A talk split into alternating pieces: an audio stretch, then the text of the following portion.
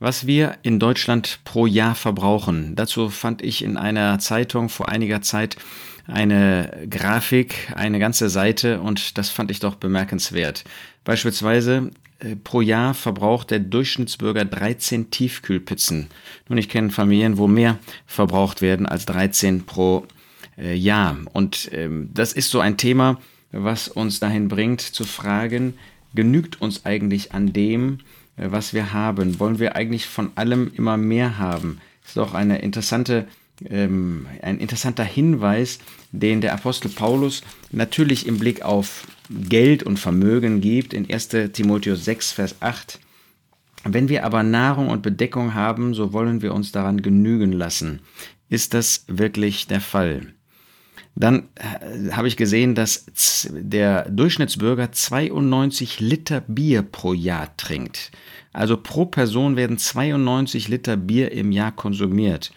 Und das zeigt, was mit dem Trinken los ist. Von Wein ist hier keine Rede, aber der kommt natürlich auch noch irgendwie oben drauf.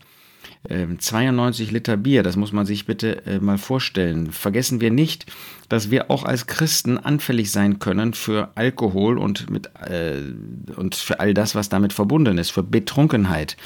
Denken wir an Noah der seinen Weinberg gepflanzt hat und dann betrunken war und sich ähm, entblößt hat und das zu einer ganz traurigen Entwicklung führte, zu einer ganz schlimmen Sünde. Er war nicht in dem direkten Sinn verantwortlich, aber er war der Auslöser dafür, dass sein Sohn und offensichtlich auch der Enkelsohn schwer gesündigt haben. Und vergessen wir nicht, was in 1. Korinther 5 ausdrücklich auch in Kapitel 6 gesagt wird, 5 Vers 11, ähm, nun habe ich euch geschrieben, keinen Umgang zu haben. Wenn jemand der Bruder genannt wird, ein Hurer ist oder ein Habsüchtiger oder ein Götzendiener oder ein Schmäher oder ein Trunkenbold. Und Kapitel 6, Vers 10 wird hinzugefügt, dass ähm, nicht in das Reich Gottes eingehen, nicht erben können, weder, und werden einige genannt, auch Trunkenbolde.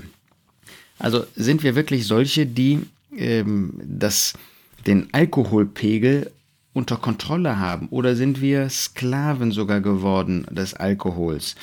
In 1. Thessalonicher 5 heißt es in Vers 7, denn die, die schlafen, schlafen bei Nacht und die, die betrunken sind, sind bei Nacht betrunken. Mit anderen Worten, Trunkenheit gehört zu den Merkmalen der Nacht, zu der moralischen Finsternis. Ähm, das ist ein Merkmal der Ungläubigen.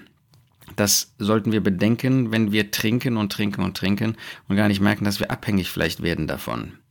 Interessant ist auch 46 Rollen Toilettenpapier werden pro Person ähm, in dem Jahr verbraucht.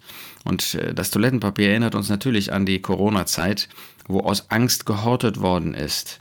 Und wir wissen ja aus 2 Timotheus 1, Vers 7, dass Gott uns keinen Geist der Furchtsamkeit gegeben hat, sondern der Kraft und der Liebe und der Besonnenheit. Hoffentlich ist das so als Synonym jetzt einmal für Angst, dass wir nicht durch menschliche Angst geprägt sind, die Angst haben vor der Zukunft, die Angst haben vor dem nächsten Tag, die Angst haben vor dem nächsten Arbeitstag, die Angst haben vor der nächsten äh, Versammlungsstunde, Zusammenkunft der Gläubigen, sondern die wirklich in Ruhe und Frieden ähm, leben können. Schön ist, 128 Äpfel werden pro Jahr von den Bürgern verzehrt. Und das äh, erinnert uns daran, äh, dass wir durchaus auf Gesundheit Wert legen sollen. Das soll nicht eine Religion werden in unserem Leben, aber wir dürfen doch ähm, auch gesund leben. Es ist ja schon bemerkenswert, dass der greise Apostel an Gaius schreibt in 3. Johannes 2, Geliebter, ich wünsche, dass es dir in allem wohlgeht und du gesund bist, wie es deiner Seele wohlgeht. Ja, es geht in erster Linie und im Wesentlichen um seelische Gesundheit, um Glaubensgesundheit. Aber wir dürfen doch auch sagen, ähm, der Geist Gottes zeigt uns hier, dass wir uns auch gegenseitig ermuntern dürfen, ähm, menschlich, äh, medizinisch gesund zu leben und gesund zu sein. Ähm, darüber dürfen wir uns freuen. Äh, das soll nicht im Mittelpunkt stehen, das soll nicht zu einer Religion werden, die Gesundheit, aber das darf auch Grund zur Dankbarkeit sein und auch ein Grund, gesund zu leben. Auch wir als Christen sollen gesund leben und sollen nicht ungesund leben. Das wollen wir uns sagen lassen, auch was unseren Körper betrifft. Nicht, dass der Körper und Körperbau im Mittelpunkt steht, aber Gottes Wort zeigt doch, dass wir auch da als Geschöpfe eine Verantwortung vor Gott haben, wie wir leben, ob wir gesund leben und ob wir gesund auch aussehen. Aber natürlich ist viel wichtiger die geistliche Gesundheit. Ähm, und da sagt Paulus in 2 Timotheus 1, Vers 13, halte fest das Bild gesunder Worte, die du von mir gehört hast, in Glauben und Liebe, die in Christus Jesus sind. Ist das wirklich Priorität bei uns, dass uns darum geht, dass wir wirklich geistlich gesund leben und nicht ungesund, dass wir geistlich uns äh, dem gesunden Wort Gottes, dem Bild gesunder ähm, Worte öffnen und das Wort Gottes so festhalten, dass es wirklich in Übereinstimmung ist nach, mit Gottes Gedanken und nicht, dass wir uns eigene Lehren machen. 2. Timotheus 4, Vers 3, denn es wird eine Zeit sein, da sie die gesunde Lehre nicht ertragen werden, sondern nach ihren eigenen Begierden sich selbst Lehrer aufhäufen werden. Oder haben wir eigene Lehren, eigene Lehrer, ähm, die wir vertreten. Ja, 164 Liter Kaffee werden pro Jahr getrunken. Das ist äh, eigentlich fast unvorstellbar viel ähm, und lässt mich daran denken, ähm, ob wir nicht abhängig sind. Ich, ich, meine jetzt nicht direkt von Kaffee. Man weiß, dass Kaffee nach zwei, drei Tagen diese Abhängigkeit verliert, wenn man darauf verzichtet. Aber wie viele Abhängigkeiten gibt es in unserem Leben? Wirklich Sünde, böse Dinge. Ich ähm, rede jetzt noch nicht mal von Nikotin. Das ist natürlich auch eine Sklaverei. Und jede Sklaverei, außer die an Christus Jesus, ist Sünde, wenn sie zu einer Sklaverei, zu einer Abhängigkeit wird.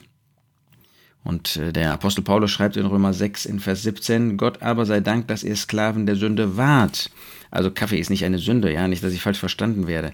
Aber die Frage ist doch wirklich, ob wir uns binden an Dinge, die nicht Christus sind. Ähm, und da wollen wir uns fragen, ob es solche Bindungen gibt. Das können sexuelle Bindungen sein, ähm, wie Selbstbefriedigung, wie Pornografie und auch andere Dinge. Ähm, ich habe davon gesprochen, auch Alkohol kann in eine Abhängigkeit führen. Und da wollen wir uns doch bewahren lassen. Interessant auch noch zum Abschluss neun Hühner, 8,7 Kilogramm Rind, 29 Kilogramm Schwein, nur 0,6 Kilogramm Schaf und Ziege, 13,7 Kilogramm Fisch wird pro Jahr verzehrt. Wir wollen unser ganzes Leben unter Gottes Wort stellen, in die Abhängigkeit von dem Herrn. Wir wollen besonnen und nüchtern sein. Wir brauchen nicht bei äh, jedem Stück Rind oder bei jedem, äh, bei jeder Tube Zahnpasta 5,3 pro Jahr äh, darüber nachdenken, ähm, ist das jetzt Recht oder ist das Unrecht? Der Herr hat diese Dinge in unsere Verantwortung gestellt und wenn wir sie mit ihm, mit Dankbarkeit ähm, von ihm annehmen, dann dürfen wir sie auch nutzen. Aber lasst uns das in Besonnenheit, in Ehrlichkeit und auch in einem Leben tun, was wirklich ihn, den Herrn Jesus und Gott unseren Vater zum Mittelpunkt macht und auf der Grundlage seines Wortes stattfindet.